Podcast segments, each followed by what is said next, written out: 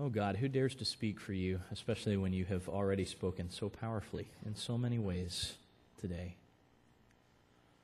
Lord, may my feeble words do you justice and do your heart justice.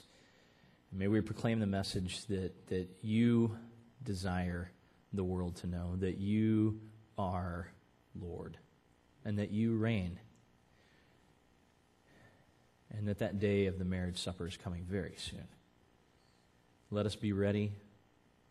Let us be filled with the joy that you are coming. Amen.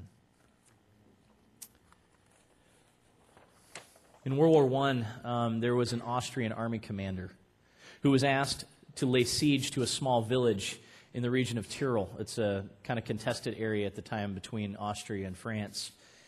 And his army had met a lot of resistance in the area, but he had superior men, he had superior strategy, he had superior resources. It was just a matter of time. And yet he was a cautious man, and one of his prisoners of war said, "You'll never take that village. You'll never take that village. They have an invincible leader." "What is he talking about?" the commander inquired to his staff, but nobody knew. He dismissed the comment, but being cautious, he doubled his preparations for the attack just in case. As his army descended through the Alps, the commander noticed that cattle were still grazing out in the valley. People were still working in the fields as if nothing was going to happen. Either they aren't expecting us or this is some kind of trap, he thought. He continued marching toward the village, the colors flying, horns sounding a challenge, weapons drawn. All the commotion, it brought women and children to the doorways, but nobody panicked. Instead, the people of the village quietly returned all of their household chores as if this threatening army was no threat.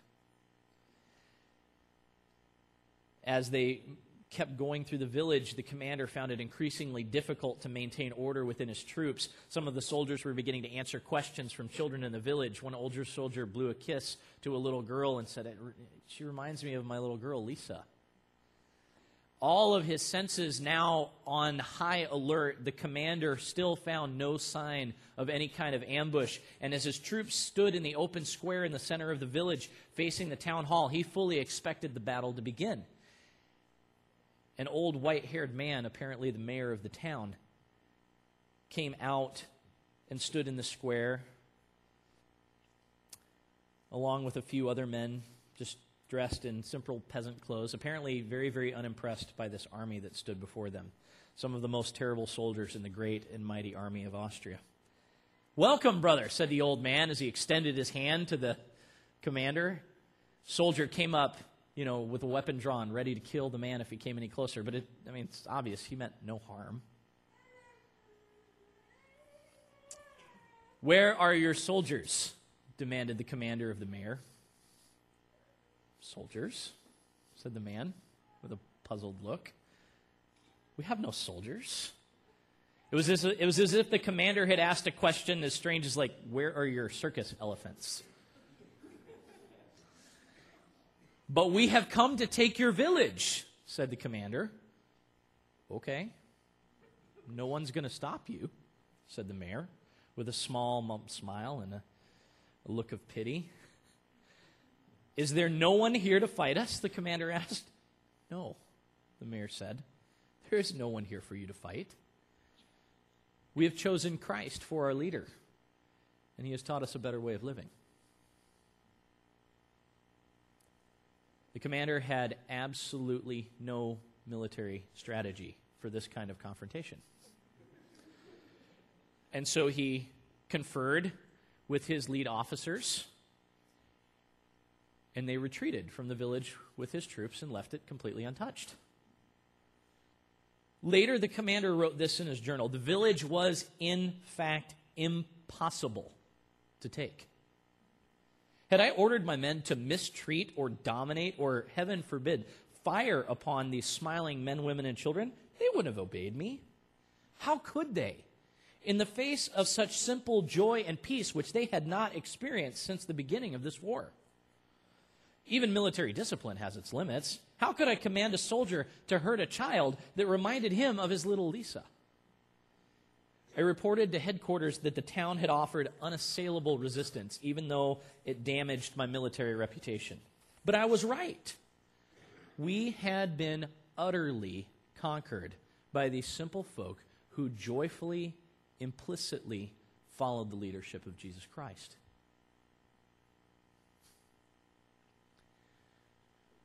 The slide that you see behind me is from a mass grave, a catacomb. It's in the Priscilla Catacombs in Rome. It's been dated to about the 3rd century. And if you know anything about church history, that is right in the 3rd century, was right in the midst of great upheaval. 3 different persecutions may have been happening around the time that this was painted simply and beautifully on the wall of a tomb where Christians met secretly in order to worship Jesus Christ. It could have been during the persecution of Decius, or it could have been the persecution of Valerian, or it could have even been at the beginning of the persecution, the worst persecution of Christianity under the Roman Empire, of Diocletian, where in essence, all out, close to just, I mean, it would have been genocide if we were a racial group, would have been declared against Christians under Diocletian.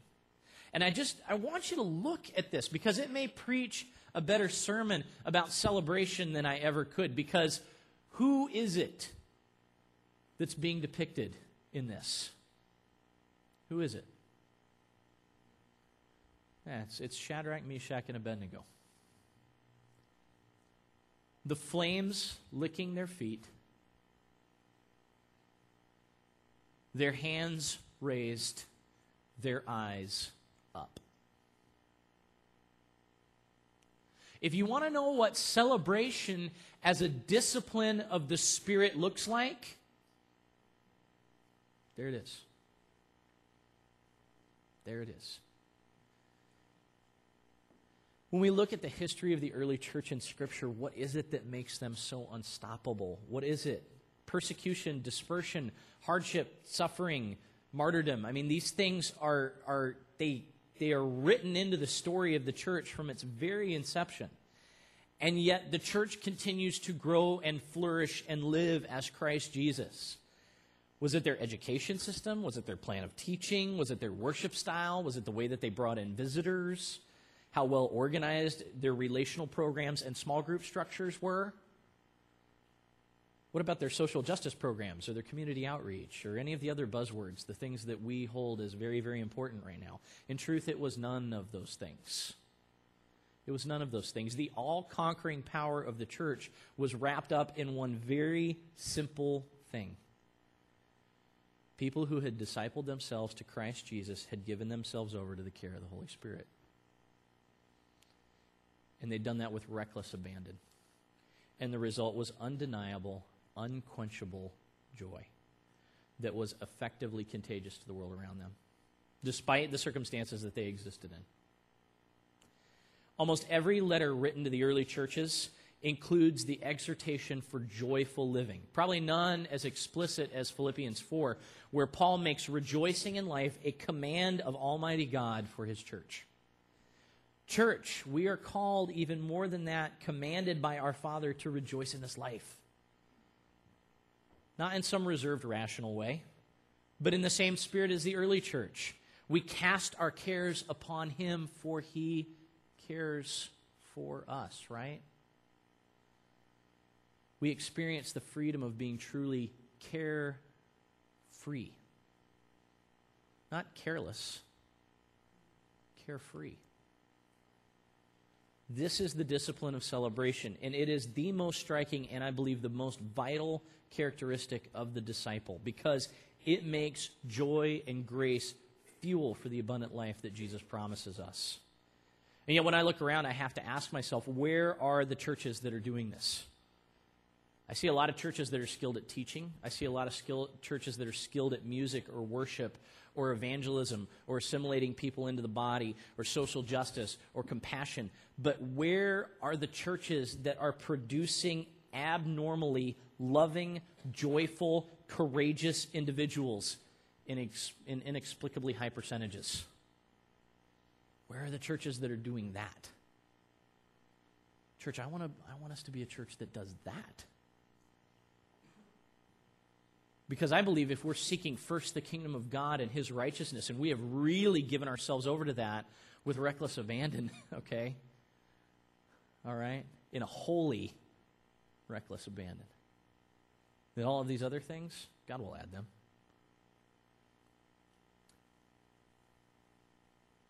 Where are the churches that are skilled in the discipline of celebration? And it is a discipline. It is a skill. Celebration should not be confused with some idea of a holy diversion or a distraction from life, or worse, a denial of reality. Instead, celebration is the embracing of the true, capital R, reality of what God has been, is, and is going to accomplish in the world around us. It is a vision thing. It is a raising of our eyes out of the circumstances of our lives and seeing what God is really about. This is not like most of our entertainment. This is not like most of what we consider to be a party, right? Most of our entertainment seeks to promote escapism. It whisks us away from reality into some artificial, plastic, feeling kind of happy place that we want to stay in because it's divorced from the reality, and then we have to come back to reality, which is not so awesome. But what if the real true story was that the reality that we see is not really the reality? What if we were disciplining ourselves to see with God's eyes? What if we were disciplining ourselves to feel with God's heart, to trust in God's promises? The outpouring of such a discipline is joy. And that joy is expressed in celebration. Far from being wrapped up in ourselves, the way of most of our culture's ideas of celebrating are, the discipline of celebration is a selfless discipline. It is a joy that focuses on the Creator rather than the created things. And through that, it's able to embrace the common ventures and features of our life in a very, very redeemed and different kind of way. Celebration as a discipline brings joy to our life. And Nehemiah 8:10 reminds us of this. The joy that we have in the Lord is our strength.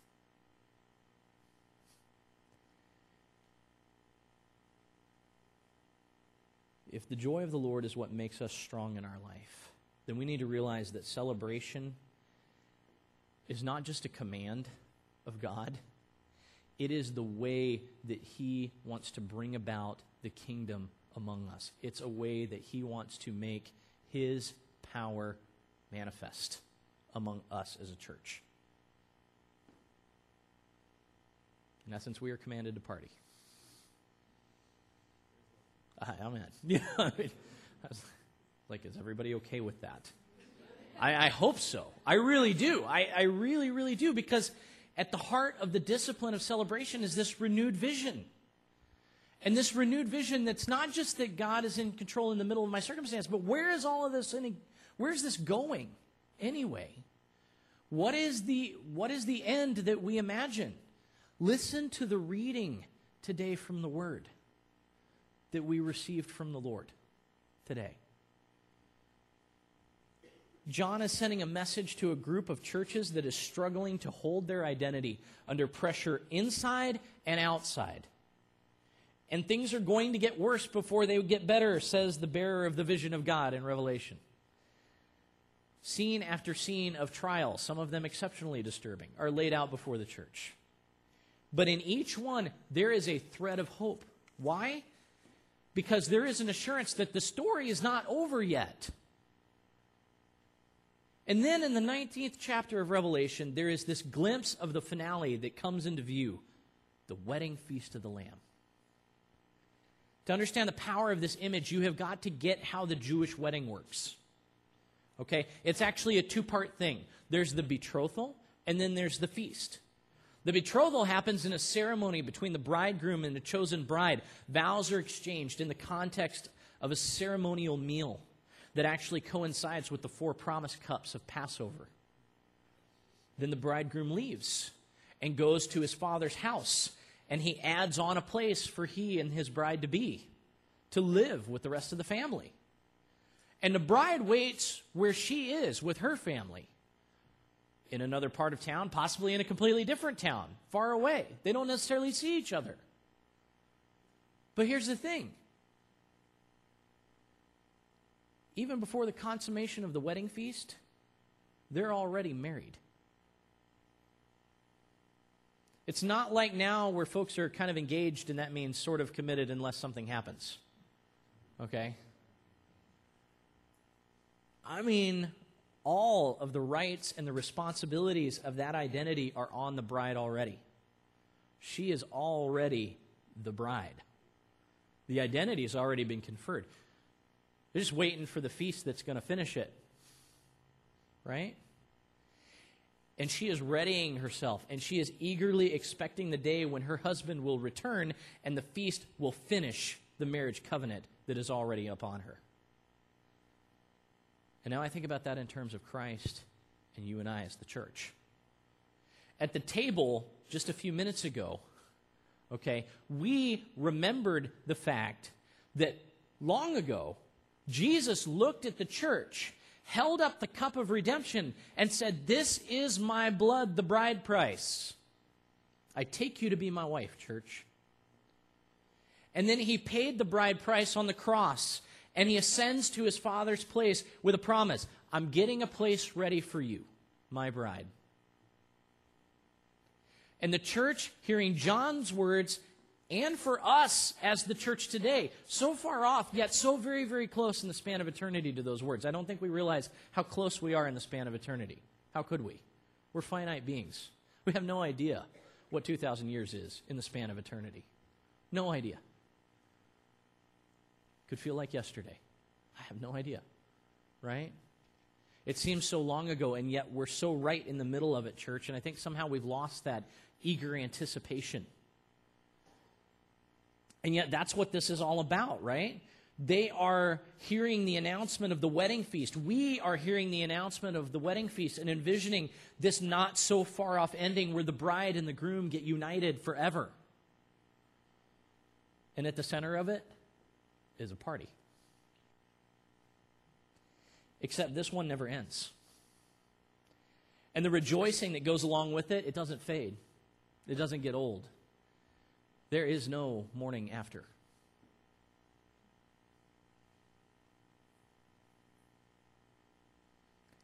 And this is the dream that the church lifts its eyes to. This is the hope that we get called to fixate ourselves upon. It is this vision that makes the act of coming to the table so much more than a memorial service for us. We commemorate the death of Christ, but we also celebrate our wedding vows to him every time we come to the table. It is an act of celebration, just like everything else that we do as a church community. It is an act of remembering who we are and whose we are.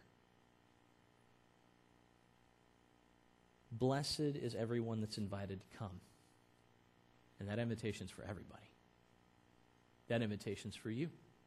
That invitation's for me. Blessed are those who are invited to the wedding supper of the Lamb.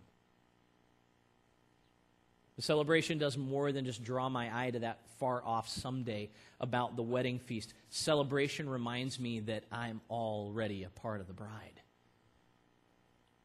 We already have the identity given by Christ at the table and the cross. We have all the rights and responsibilities of it now. Each day the kingdom is getting closer, and we get to celebrate the markers of its movement right now.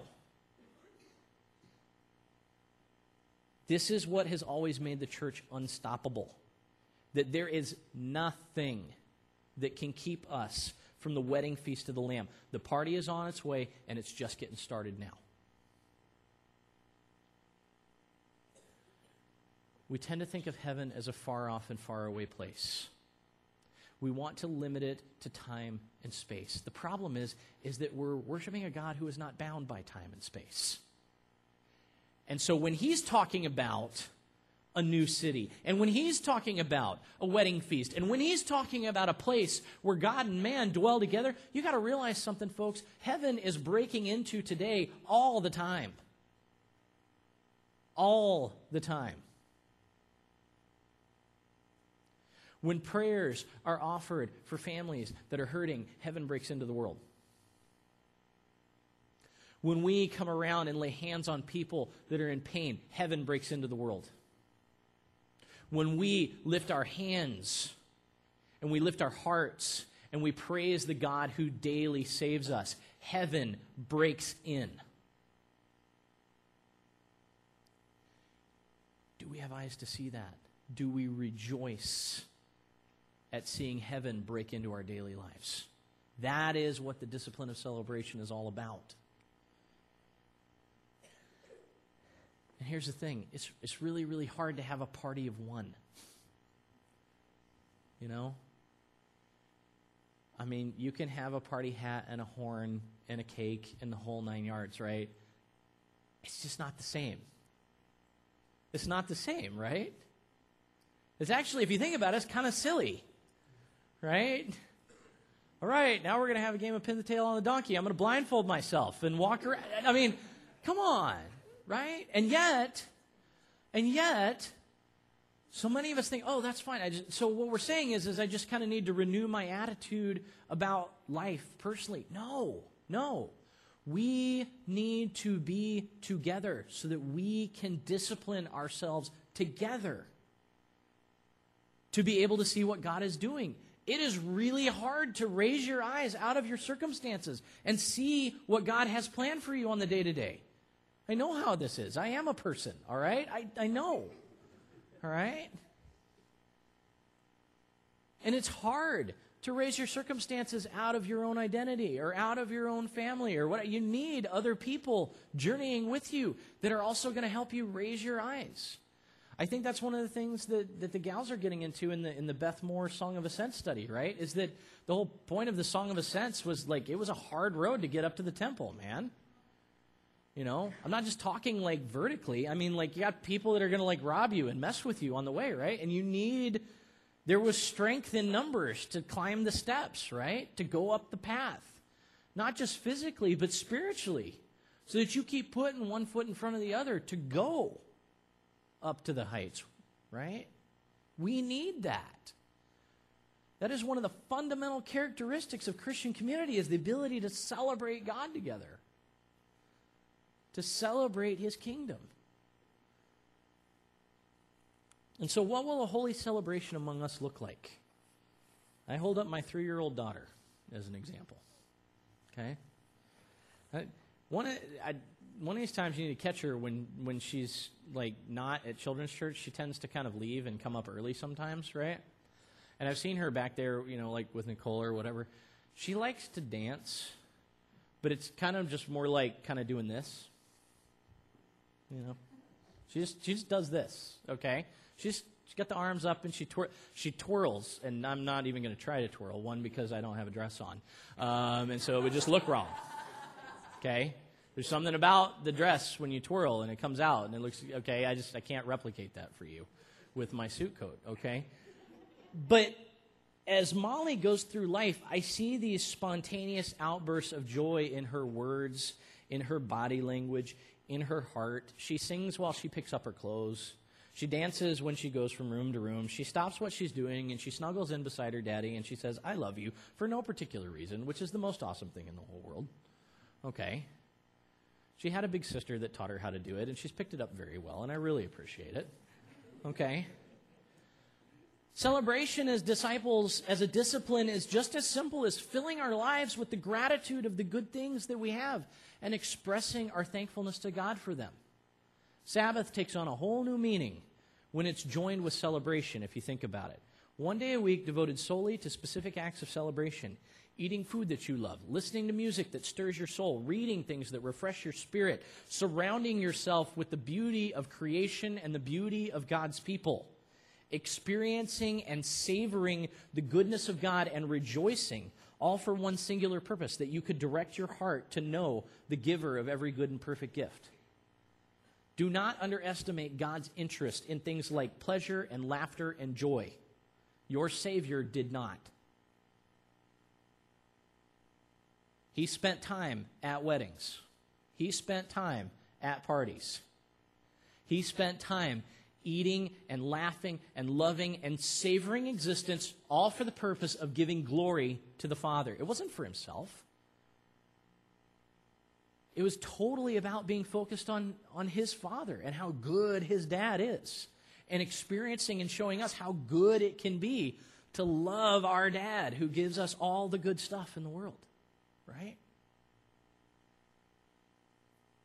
And when we come together, it connects us back to our identity as a church. We are tempted when we are alone to slump back into what Dietrich Bonhoeffer laments as the mirthless attitude of receiving our daily bread with sorrow, with pretentious hurry, haste, or even worse, with shame.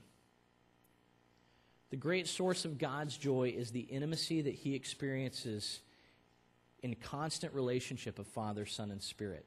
And his goal from the beginning has been to invite humanity into that relationship deeper and further every day. Right? We are the same.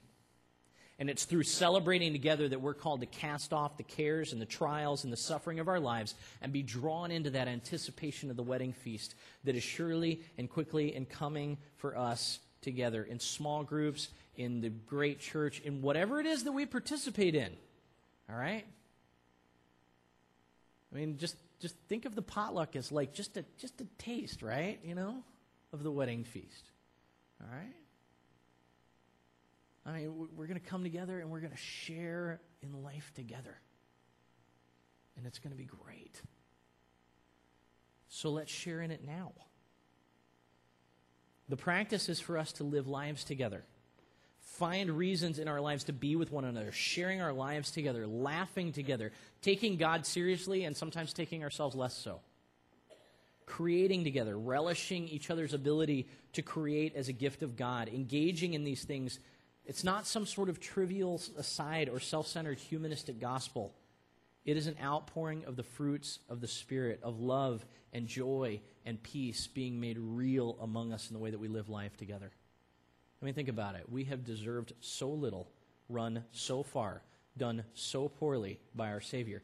And yet his response was to draw so near and give so much and love so faithfully and bind us so securely to himself. How can we not celebrate that, church? It's easy, you say. You don't know what my life is like. You don't know the pain I've had to endure. You don't know the worry that's hanging over me. You don't know the anger that's buried in me. You don't know the sorrow that's brought me to my knees. Probably right. You're probably right. I don't know all of it. Some of it I would never be able to understand, even if I did know all of it. But I say to you that your Savior said, I came to free you from that.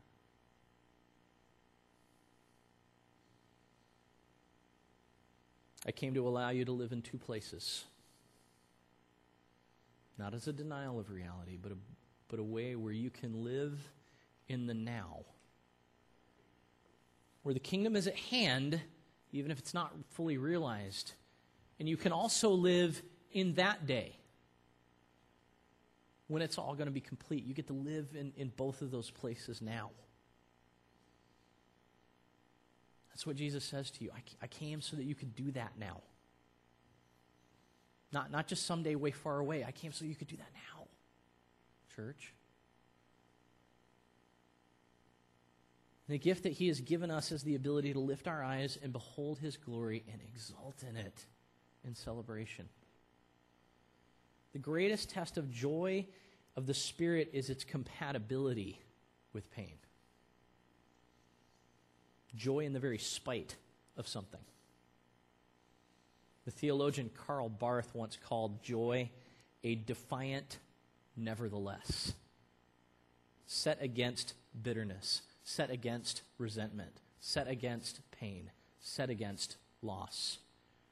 It was almost where we dig our heels in and say, I will rejoice, nevertheless.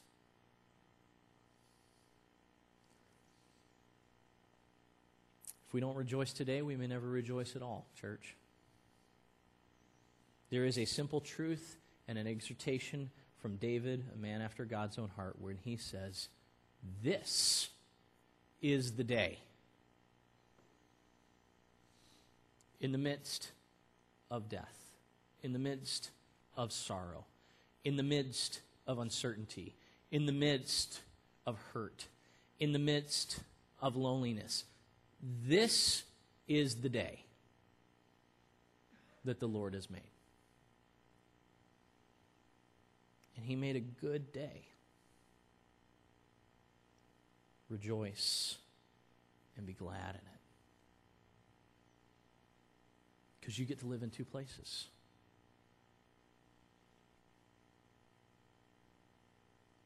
Wherever you are, whatever your circumstances, good, bad, or otherwise, this fact remains. Today you have been handed an invitation to the wedding feast of the Lamb. Blessed are you, for you're on your way. The celebration has already begun in the heart of the bride, and she is getting excited for that day soon when she will wait no more. And if you think that sounds like a breath of fresh air right now, you just wait until the real party starts. The question is are you going to accept the invitation? Will you really cast your cares on him? And will we really exult in his goodness in our life? I invite you, church. Join us. Let us live lives of celebration of our coming King and Savior. Let's stand. Let's worship. Let's celebrate.